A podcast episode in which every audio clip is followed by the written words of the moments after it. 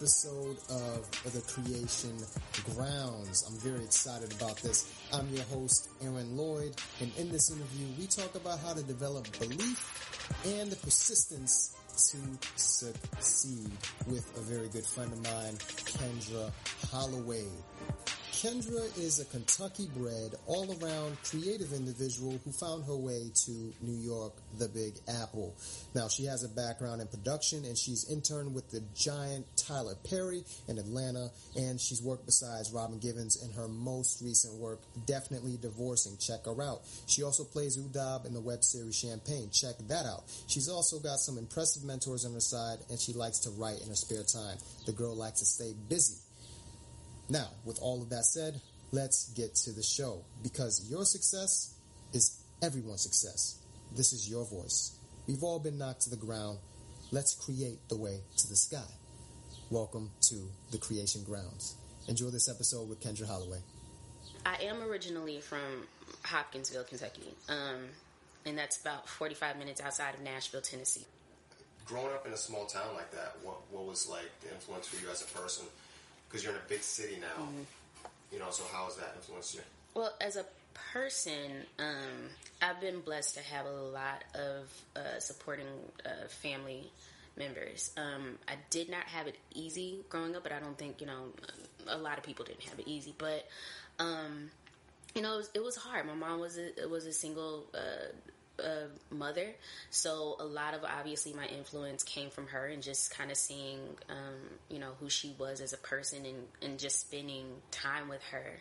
Um, she was really invested in me and she encouraged me to have conversation and to ask questions and to um, just be active. So a lot of the ways that I, I guess they would be a lot of the the ways that people look at like kind of uh, Will Smith and Jada Pinkett and how they raise like you know Jaden and Willow, um, and they look at that as being like progressive. I guess my mother did that in, in subtle ways with me growing up, as far as like encouraging me to ask questions, especially when she came from an era where they did not ask questions, just things were as they were. You did not have conversations with adults. you yeah. didn't do any of that. But um, so she was definitely um, a great influence on me. And then I also, you know, I had my grandmother who was right across the street from me. I had um, uh, my stepdad who was right next door to me. Like I had the preacher that was across the street. All these family members, like it was a unit of people. That's how small the town is, where everyone like literally lived within walking distance of each other. So if I needed a break as a kid from my mom because we got in, you know, a little bit of a disagreement or something like that, I could walk down to my aunt's house who lived like you know a three minute walk down the street. So it was it was it was cool in that way. So I think everybody kind of you know equally influenced me just in various various ways. That's pretty dope. Yeah. So it sounds like your mom is a pretty big inspiration in your life. Mm-hmm. Is she one of the biggest you would say, or? Definitely. Um, I like. Yeah, she's still my my absolute best friend, and when I say that, I really do mean that because you know, there's not. Thank God, there's not a day that goes by that we don't speak. You know, we text each other. Good morning. I love you. Have a blessed day every single morning. Um, and then we talk to each other like you know late at night until one of us gets gets tired. So if I don't talk to anybody else in a day, it's like my mom is like the one person that we you know we communicate all the time, and we kind of I've had that relationship with her for a very long time because it's kind of like you know the way that she raised me. It was like never leave the house without saying that you love someone. You know, never go to sleep angry because you don't have to. You know, right. you, you, can't take those things for granted. So I'm I'm blessed in that way. For sure. I yeah. mean, did she was she an actress as well? oh, was she creative? She okay. This is an interesting thing about mom. I actually found out something about my mother earlier. I want to say this week or late last week. She used to tap dance as a kid. I did not know that. Um, I know that on her side of the family, we have a lot of artistic people. We have uh, people who are producers and directors and who have written um, even Broadway productions and, and are um, poets and, and different things like that. But, and as far as I knew prior to knowing that she was like, you know, she was into tap as a kid, I knew that uh, in my small town, there was a, a movie that was made in like the 70s. It was called Lawman Without a Gun. And um, Dick, if I'm not mistaken, I think Dick Gregory was in the movie. I don't know. I, I believe so. um, and they shot it in my hometown, and my mom was like an extra in a in a church scene, and that was the first time that she had ever been on set. And she absolutely hated it. She didn't understand why it was taking so long. Why it was taking like you know 12 hours to get one shot.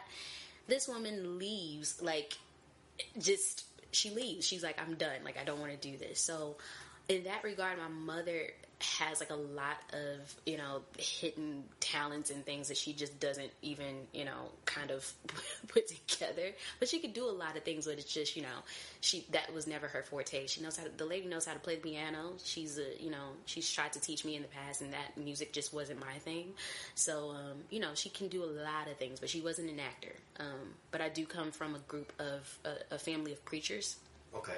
she's not one of them but um you know um i've had preachers around me my entire life uh my my dad is a preacher um my stepfather has his own uh radio station in in hopkinsville so um you know it, it's it's a group of people who know how to communicate Right. um, yeah so So when did you when did you get struck with the acting bug? When did you start from a small town like Kentucky to want to be able to act?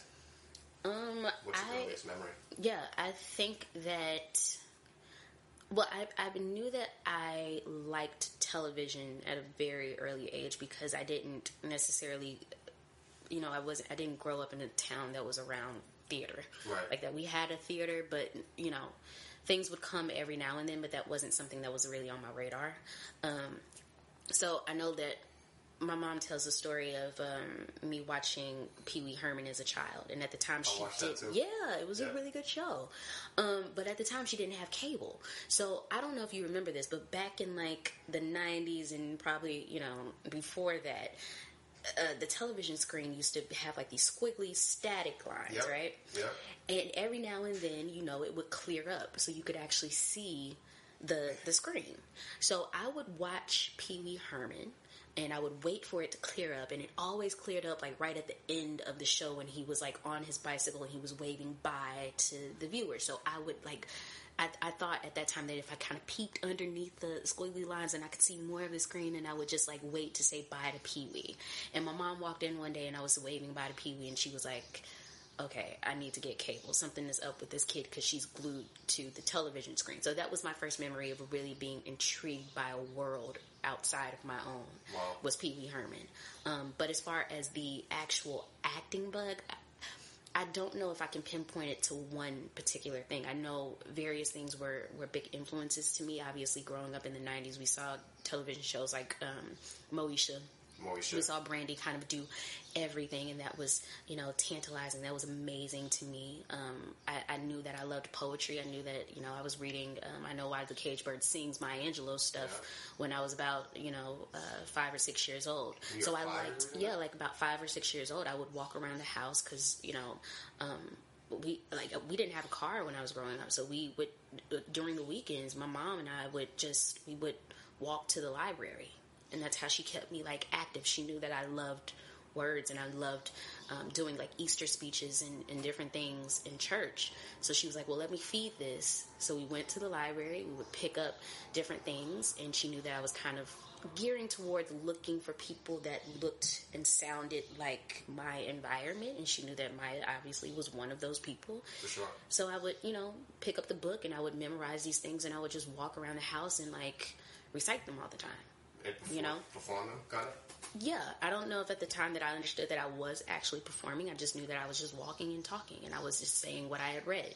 So I guess in a way that was performance for me. So like I said, it was a mixture of a lot of different things that made me eventually settle on acting, but spoken word and being heard and just words in general were always interesting Yeah. to me. Yeah. So I mean, you you from from reading and, and performing Mm-hmm. Maya Angelou, you decide to go to Atlanta, Clark University, right?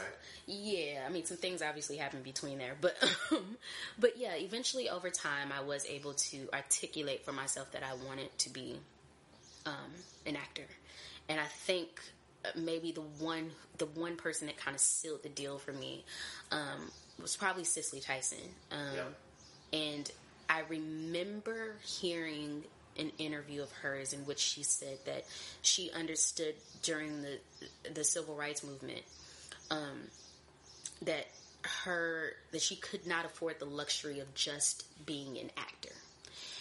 And at that time, I remember sitting once again in front of the television and hearing a voice just as clear as day saying, You're too smart just to act. Now, at the time, like, I was like, Well, maybe I'm not, maybe I'm not supposed to be an actor. But then it finally hit me no, you are supposed to act, but there are going to be a lot of other things that are going to fall into your lap that you are going to be responsible for as well, in addition to this one thing. Such as? Um, you eventually, you know, writing, um, being very intrigued with uh, producing, even video editing, which are all things that I do.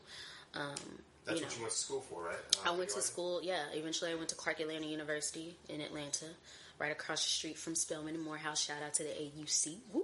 Shout out. Yeah. Um, so I went to Clark Atlanta University, and I originally I just I said that I was going to um, study acting there, which was really weird for a lot of people because Clark isn't necessarily known as like a you know a acting school. But I knew that I wanted to go to a historically black college, um, and uh, you know at the time it just kind of it, it, it happened naturally for me to to uh, want to go to, to Clark Atlanta. So I went there. Um, I majored in uh, acting for my first year. Um, and then some things kind of you know happened with the with the department, and it just shifted me into the television and film realm. Um, I think at the time, like the school was kind of doing like more of like musicals and things that I wasn't really into because I, I you know, once again, I said I didn't grow up around theaters, so the whole musical concept I knew it existed, but it was something that was totally foreign to me. Like I knew I wanted to work on like Raising Sun, I wanted to do like you know August Wilson, I wanted to do all these things, and you know they weren't doing that, so I was like, okay. There has to be another way, and I was always intrigued with, um, at least with the radio aspect, because of my stepdad, and you know, and had done like different little television like news spots in my small town. So um, I was like, well, you know, I can learn it from the back end, Yeah. um, and then hopefully that will bring me to the forefront. And also, my dad always told me growing up, if you love something, you learn everything that you possibly can about it. So that was my thinking was that if I, you know, enrich myself and give myself as much knowledge with the business, with um, behind the camera, as much um, in front of the camera, then you know that'll happen for me. But I have to say this: while I was while I was majoring in television and film, I also at the same time was going to the Alliance Theater. Um, in Kenny Leon, right? That's his.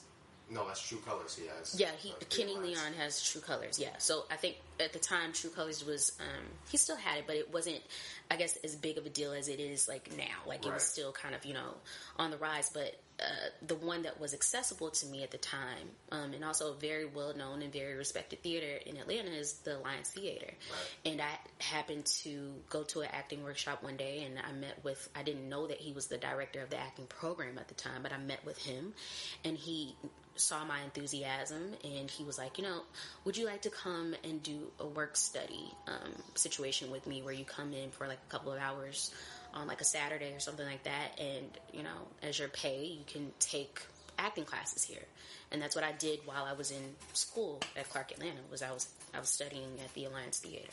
That's pretty cool. Yeah. So you you have this background, and like your father said, learn everything you can about a certain craft. Mm-hmm. How has being in back um, behind the scenes with television production and all that helped you as an actress? Um, Did those kind of gel. It definitely helps me see things um, from a full perspective. Um, it kind of, uh, I, I would have to say, like, it, it obviously it helps me to see the storyline a lot better, to understand where everyone is going. It's kind of like you know, uh, I'm not saying that I am God. I'm saying, you know how like God kind of we we envision that God looks down on all of us and can see the big picture sometimes in our lives. Right. You know, and that's how it is whenever I, I think like whenever I'm writing or whenever I am, you know, editing something or working on something from behind the scenes i can i can see the full picture Right. because as an actor you your your responsibility is to stay connected to the character and to whoever it is that you are communicating with at the time. So this is your life, you know. Um, like right now, like you're living Aaron's life. So sometimes things happen in our own lives that we don't quite understand. But Right. the beauty about being behind the scenes is that you see it. Like it's like I know that at the end of this show, you're gonna die, you're gonna live, you're gonna, you Right, know, you're gonna get there. Just you know, just keep going, you know.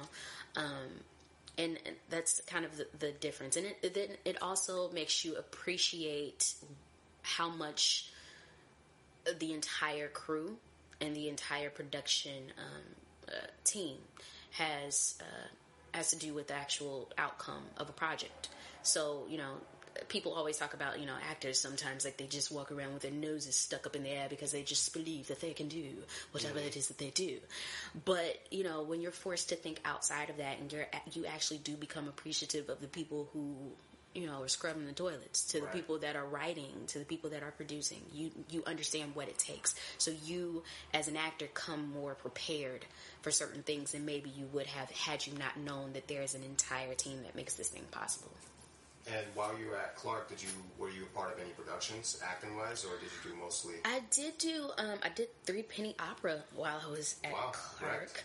Um, I did a few um, original pieces at Spelman, and um, also a few. I had a lot of friends who were filmmaker friends, so we did a lot of uh, indie films uh, together as well at Clark. Okay, Yeah. so that took you to New York. Um, Mm-hmm. Now you're already in Atlanta, which is up and coming in production. Was it back then? Was it like kind of what it is It now? was coming up. Obviously, coming obviously, you had Tyler Perry, which who I was fortunate enough to um, be an intern for um, Tyler Perry Studios uh, early on. Um, I think like my junior year of, of college, I did that. So I interned for a lot of d- these different people, and at that time, it was kind of like I didn't, you know, like you're, you're trying to find your way, so you don't want to like push the fact that you want to be an actor, Right. an actor, because they, you know, they hired you to do something else, and you're just like, well, I need to know this too, and you know, you think you're gonna kind of teeter totter your way, but I didn't articulate uh, to them that no, I really want to be in front of the screen. Like I, I, I couldn't put that together. Um, but at the time, to answer your question, at the time, uh, Tyler Perry was obviously the number one production studio that was happening at that time. So there were a lot of people that were coming in, but they were still um, mainly getting their production teams, their actors, their everything from like LA and New York. And then they were coming to Atlanta to shoot things. Right. So it was a completely different thing from what it is now. Now within like the last like, you know, five to six years, it's it's grown tremendously. But at that time it was still kind of up and coming. Okay, so you took a Greyhound, you said, a 24, Mm-hmm. not a Greyhound, or a bus to New York. What year was that? This was 2012. 2012, yeah. Okay, and that was your first year out of out of college. No, this was um well, I had been out of school already for a year. So I was working as a production assistant at uh, Georgia Public Broadcasting, which is the PBS station for um, Atlanta. Um, and they eventually laid a lot of different people off. So I got laid off. Oh man, Um, and I, you know, I took some time to kind of regroup. I went back home for a minute, tried to get my stuff together, eventually made my way back to Atlanta. And then when that happened, um, I had previously worked for a casting director, um, Tracy Kilpatrick, who I am still very good friends with uh, to this day and love her dearly. But she called me in one day and was like, "Hey, I'm, you know, I am casting for this movie called Prisoners with Viola Davis. Uh, can you come in and, and be my assistant on the project?" So I went, I did that. Along the way, we started talking, and she, I made her aware of the fact that I really wanted to act. Um, and she was like, okay, well, you know, the best, she gave me an opportunity. She took a chance on me. Um, she had a, obviously a lot of friends that were in the, the industry and in the market in Atlanta. And she called up a few um, agents and, and, you know, people like that and said, hey, like, I have this assistant. I don't know if she can act or not, but she really wants to. And I really like her as a person. And she basically told me, she was like, if you go in here and you don't get an agent, that's on you. That's not on me. Right. you know, right. just to put it out there. So I went in, I met with a couple of different people, and eventually I got an agent from it. And, um, you know, I, I, I don't know if I think right when I was starting to kind of go out for certain things, I had this thing inside of me that said I needed to hone my craft Right. in a way that at the time I didn't believe that I could necessarily do in Atlanta. And um, I talked to a few people about it, and I was encouraged by a relative of mine who works in the industry. You know, if you really want to be an actor, you got to go to New York. It's the Mecca. It's the Mecca. And I was terrified of New York. I never wanted to be here. I, I had been here one other time, and it freaked me out to the point that I was like, "Oh no, hell no, I'm not doing it." Um, and eventually, like I, you know, I came here, and the rest is, is history. So I came here, like you said, on a bus with about. Because remind you, I was laid off, and Yeah. with the exception of like the little money that I made, like freelancing here and there, Right. probably had about fifty dollars in my pocket, and I was only supposed to be here for like a like a week or a weekend or something like that, and ended up just not going back. Did you That was have it. a place, or were you like Nope. couch surfing? You were couch surfing. When I came here, I was because I was only supposed to be here originally for a short amount of time. I was supposed to stay with a friend of mine, um, and I did, but he was staying with someone at the time, and then um, it just you know I. While I was here, it was weird because people were calling me and saying, "Well, I know this person that lives in New York. You should hook up with this person."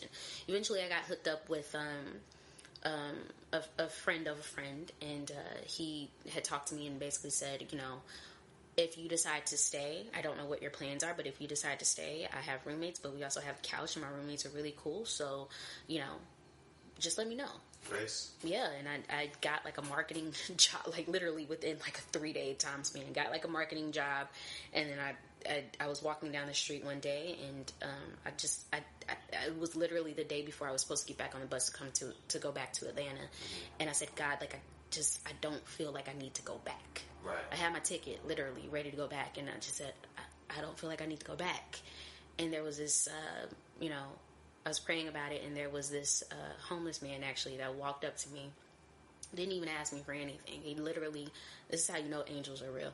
He walked up to me and he just stopped, like right there, and he looked me in my face and he said, Whatever it is that you're thinking about doing, you should do. Wow. I said, Excuse me? And he was like, Listen, I've spent my entire life. I'm now in my 60s. He was like, I spent my entire life living my life for other people. Wow. And, um, you know, I've been. I've been um, on drugs. I've been through like the ringer, and now I'm finally about to get out of this city, and I'm going to live in the country somewhere, and I'm going to do what I want to do. Don't wait until you're my age. Right. Now, of course, like, and, and, he just and he walked away. This And that was it. No, this is this is the day before I was supposed to get back on the bus. So I was just Wow. walking in the city, Yeah, yeah. praying and asking God to show me what I needed to do, and that's when I encountered him, and he just walked away. And you hear about these encounters all the time, but they really do exist. He just he walked away, and I said, "That's it. I'm staying."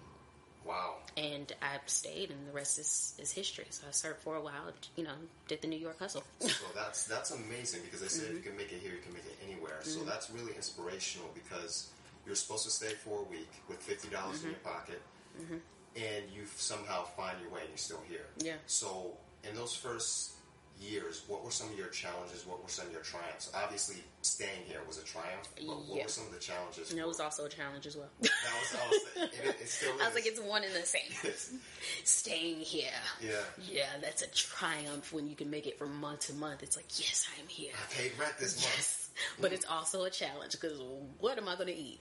but um, no, yeah, totally. Um, I mean, along the way, like obviously, I've met some incredible people. One of which being you. Well, thank you. My God, like I, I, I think about that all the time, and I, I can't talk about my friends too much because I really do start to get like super sentimental, but um, and emotional rather. But um, you know, like I've, I've been fortunate enough to have a good community of people around me, and that has been one of the biggest and blessed and, and, and best blessings that Yeah. anyone could ever ask for. Because it's hard like you said it's it's hard. And whenever you decide to actually say that this is what I want to do with my life mm-hmm. and there's no rules you know and there are people on either end of the spectrum that are still going for the same thing that you're going for it you need a circle a support team around you. And that's definitely like you know, the fact that I have that is amazing. The fact that I had that then and God literally started setting things up for me when I got here before I even got here is amazing to me. So, yeah. It's incredible. Um, so you're theater trained. You meet why some one of the other people that you met is uh, Felicia, right? Yeah, Valisia LeKae. And she's uh, important mentor to you, right? Yeah, she is. Um, so interesting about Valisia LeKae. So uh, she is um, a, a Broadway superstar, as I call her. She's modest, so she's like, no. But um, she was the original uh, Diana Ross on Broadway, and she's you know Tony, Tony nominated actress, Grammy uh, nominated um, singer as well. But basically, uh, one of my uh, first jobs um, when I got here, like literally, and still is my job now, um, is uh, was was working for various um, various uh, Broadway productions doing merchandise. Um, and so when I first got here, like I was selling merchandise on Broadway, um, probably like within a month of me getting here. So the first show, now I had always wanted to see a Broadway show, did not see a Broadway show up until this point. The first Broadway show that I had seen was Motown the Musical. Um, and it happened to be the very first show that I'm working. So someone is paying me to see see the show. Granted, I had to stand in the back of the theater, but I stood there the entire two hours and forty five minutes and watched this thing. And at the time, because my ignorant behind doesn't know anything, especially about musical theater, I thought that this woman who was coming on stage sounding exactly like Diana Ross, singing exactly like Diana Ross, had like a voice Diana box. Ross. No, I thought Okay, that she had like a. I thought that she was, especially when it came to the singing. I thought Yeah. that they were playing the track and that she was just mouthing, you know, lip syncing the words. So I had no idea. Um, eventually, I I became uh, familiar with her because there's a part in the show for anyone who has seen it where um, she's at the back of the the theater and um, she comes through the audience and she you know does her her her final song ain't no mountain high enough so she would come to the back of the theater um, and i would see her because the obviously the production team and all of us that work in the theater would be in the back and she told her um, her hairstylist, well, one, not her hairstylist, but one of her stylists, uh, Richard Gross. She said, "Tell that girl that I like her hair." Now I have big, like I know you, you guys can't see it, but I have like big natural hair. Um, and so he came over and he said, "Hey, we really like your hair," and I was like, "Ooh." I like her. Like I love her. So we just kind of like started talking from then on out, and um, you know, it, it became like a real like bond, and I really looked up to her Yeah. as a mentor. So yeah, she's she's awesome. That's incredible. Yeah. Um, goes in with that community, that support that you need. Mm-hmm. So, um, you you recently just got your first big feature. It, it's a it's a film. Yeah, television Barr film. So, from being theater trained in the Mecca, honing your craft, to Mm-hmm. booking your first movie, that's that's big stuff. Mm-hmm. So, how did working in the theater influence like film or TV work? Is it the Mm-hmm. same? I know with the theater, you have the energy of the audience, but with the, the set, it's it's kind of different. So, for our listeners, like, how is that different? How does that? What were some of the challenges? What do you wish you knew going in? Yeah. Um. So yeah. So television fi- film is yeah. It's a little different. Um. I had a teacher one time, uh, probably about a year before I booked this, tell me that you know people always think, especially in acting, like they think that you know you have to be smaller Yep. for television and film. That's what we're told. But his way of saying it, he was like, "No, but I don't want you to be smaller. I want you to be who you are. You're the size that you are." And I think really it comes down to the mindset of the person. I th- I thought about this. Um, I think that maybe for television and film, at least for me, what it ended up being was an intimate. Um, it, it, it's a more intimate setting because the camera is right there.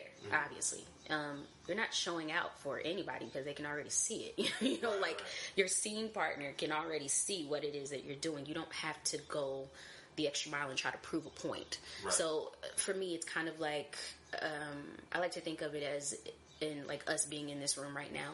You know, it's just the two of us and we're having conversation. You know, now if we're trying to explain this conversation, you know, in a bigger room, to five other people, then of course we're going to be a little bit more like animated. We're going to try and stress certain things because they weren't present in the small room to hear it, you know? Right. And that's kind of how I look at theater versus television and film. You know, it's just a little bit more like you're here, you're here, you see what I'm doing, you know? Theater, it's like everybody needs to understand what I meant when I said X, Y, and Z. You know, Right. what this character is saying to me and how it is affecting um, my performance or, or what I'm doing here on this stage. So, in that regard, you know, I, now I get what he was saying. You know, like you know, the story is what it is. You know, what you are going to do is what you're going to do. Obviously, unless like a director comes in and steps in and says, "Hey, I don't like the way that you're doing that," or "I don't like the way that you're saying that." But it is what it is. It's just who are you making the point to? You know, are you making the point to the camera? or Are you making the point to an entire audience? Because then I think I think when you start to think about it like that, you understand. You know, Yeah. at least for me, I I, I understand.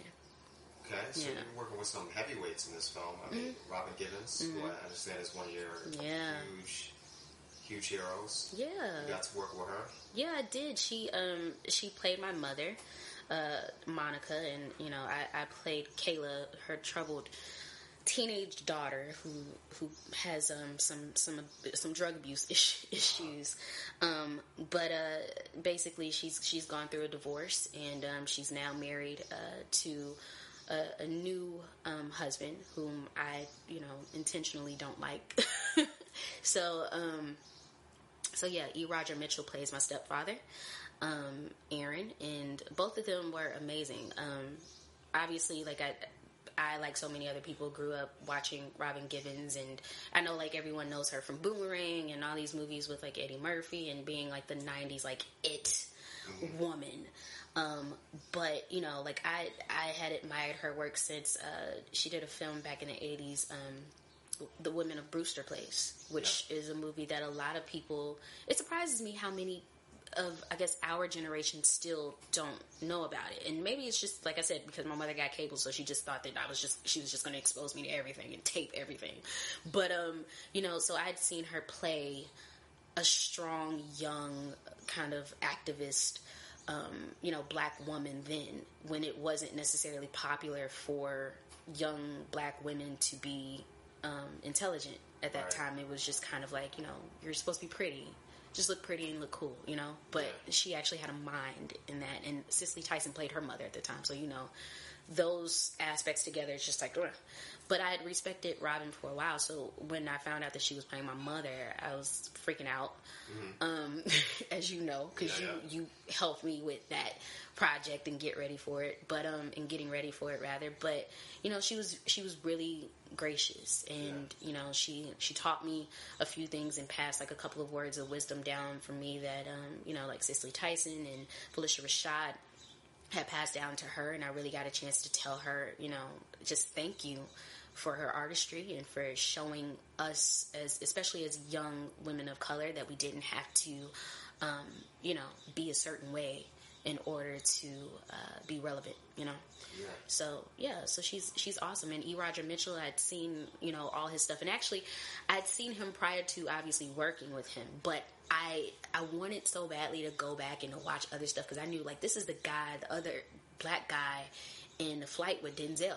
You know, so I knew like if you if you're gonna be in a movie with Denzel, as you call Right. him, Denzel. Denzel. Um, you you know my god like you're a beast. Right. and i was so scared like before we actually start shooting i didn't even want to go back and like watch anything which i'm glad i didn't. But in that moment you know we had a lot of kind of heavy scenes together. And it was really cool because he would you know teach me certain things like stay still here or move here you know he would tell me small things that definitely helped me out. And he was a real support. He told me from the beginning like i'm here for you. Whatever it is that you need you let me know because I, I got your back and I want you to, to do what it is that you do. So he's definitely like he's awesome. It's incredible. Yeah, yeah. So, in terms of something that somebody who maybe is coming from Kentucky, Mm-hmm. who could potentially be listening to this, what would you say that is an actionable step or, or thing that they can do to further their career or get to where you are? Especially if they're like a woman of color or, Mm. Yeah. you know. Um, the number one thing I would say is just is is to uh, number one I would say believe. Yeah. Don't stop believing because there are going to be obstacles. There are going to be times when everyone in your face is telling you no, literally. And sometimes those people, you know, happen to be the people that are closest to you. And it's not that they are, you know, that they mean ill on you or wish you, um, you know, horrible things in your future. It's sometimes people do out of things of, they, they do things out of protection Right. you know um, but you have to believe in whatever it is that you know that you feel led to do and don't don't let anyone at all or any circumstance take that away from that um, and then outside of of believing you know stay prepared stay prepared. I, I think back to living in in hopkinsville kentucky when like i said there was you know little to no performance um, you know arts performance based things that were going on. But you know i was doing things at church Right. I knew that you know I wanted to do that. I I think at a very early age, you know, even me walking around the house and memorizing things that helped me with my memorization because even now, whenever I'm trying to prepare for a role or I'm working on a new monologue or whatever the case may be, like I'm walking around and just saying the lines, saying just do things and say the lines and get so comfortable in the words that you don't have to hold the book or the script with you. Throw it down, make a bed, say the lines. Like these are all things that I learned, you know, growing up in my hometown. Um, also, like I remember at one point, you know, I, like I said, I didn't have like a job in the arts, but I kept looking for communications based jobs. Like I was working, not telemarketing, because that's when you're like selling things, but I guess they call it market research when you're like calling people and doing these surveys. I was doing that when I was six, 16, 17 years old. Wow. But I knew that over the phone, I was working on um, my my uh, Characters. characters. I would be working on characters. I would I would be thinking about different things and saying, well, say this is if you are a professor. Say this is if you are a happy-go-lucky kid. Say this is if you know, like I would just play with um, with with my craft in that way, trying to help myself because I knew eventually one day I would need this training. So you have to make those things happen for you.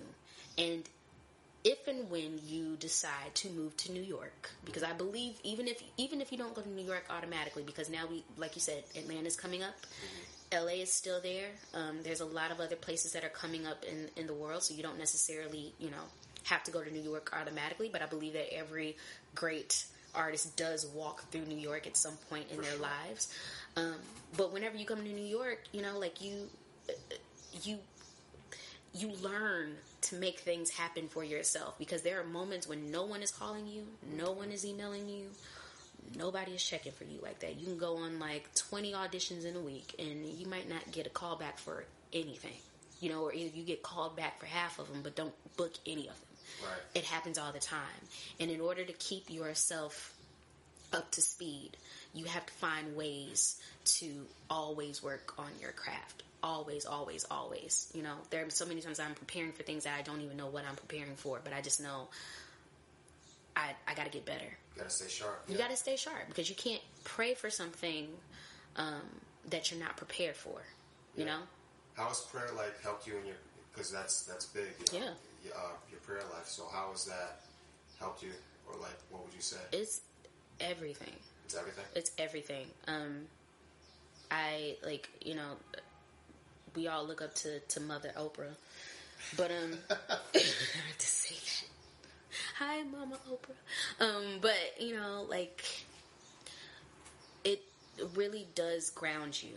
Yeah. Um, and one thing that, regardless of whatever it is that you do, you don't even have to be an actor per se, but whatever it is that you do, if you want to be great at it, you have to work internally because every single thing else is going to be reflective of what is being done internal of yourself. Mm-hmm. If you believe in a, in a force that is greater than you, if you understand that, you know, whatever you decide to call it, if you decide to call it God or a pencil, I don't care. But if you understand that there is a force that is inside of you that carries you throughout life and makes the um, unthinkable happen. You know, the good things happen. The things that literally change your entire life happen and pull you through.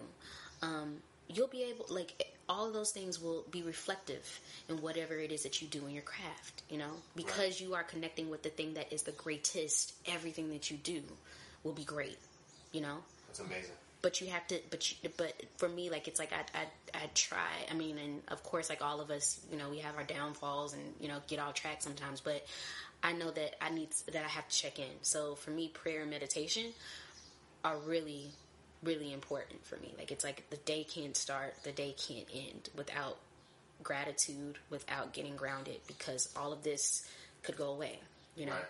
Everything nothing in this life is certain, especially nothing in this business. For sure. Is certain.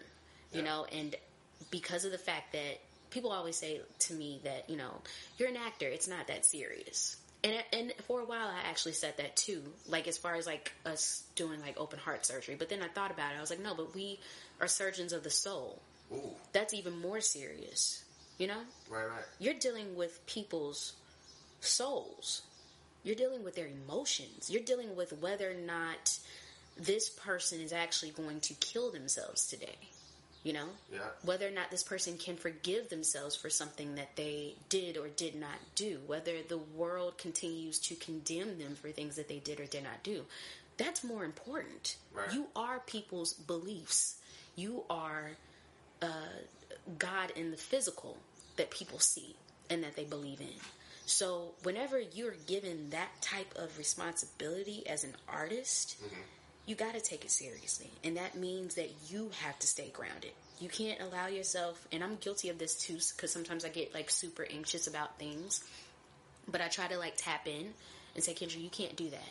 Because if you start feeling that inside of here, everything that you produce will look exactly like that that that comes from within you know right. so you have to make sure that you come in with the most honest purest intent um, and and that type of reflection for someone else. Incredible. Yeah. Is there anything that you're working on right now? Um, like I said, we we I have the web series um, that's coming out, so you can actually you know keep. Uh, in contact with me via social media and find out more about that because I don't know the exact release date, but I but I do write. Um, and um, Champagne, the web series, is out right now. Other than that, um, there's a few readings that I'm doing um, next month, and once again, keep keep track with me on social media so that you can. And the social media is yeah, so you can follow me on um, Twitter and Instagram. It's uh, at Kendra K E N D R A, the number two, um, and then Shay S H A Y. So it's Kendra to Shay. So uh, that's the easiest way to find out everything about me. It has, uh, you know, all of my all of my information and all my goings ons going ons. I sound so old. Um, and then also my website, www.kendraholloway, H-O-L-L-O-W-A-Y dot info. So all of the up-to-date stuff will be posted there. Okay. Yeah. This has been great. Any uh, parting inspiring words or anything like that? Um, just keep at it. Just keep at it. just, it's very simple. Just keep at it. I don't care unless God tells you to do something else. You're doing the right thing. You're, you're okay. Doing the right thing. Yeah. Kendra Holloway. Yes. You've been a gift. You've been a blessing. Oh, I love you, bro. Thank you for having me. That's it for this episode of The Creation Grounds. I'm your host, Aaron Lloyd. Be sure to check out our Instagram for future and previous guest info and check out our YouTube channel in the show notes below. Email us with any suggestions at thecreationgrounds at gmail.com. And if you got something out of this, I'd really appreciate if you spread the word and the love. Until next time, this is Aaron Lloyd telling you that the sky is the limit. Stay creative.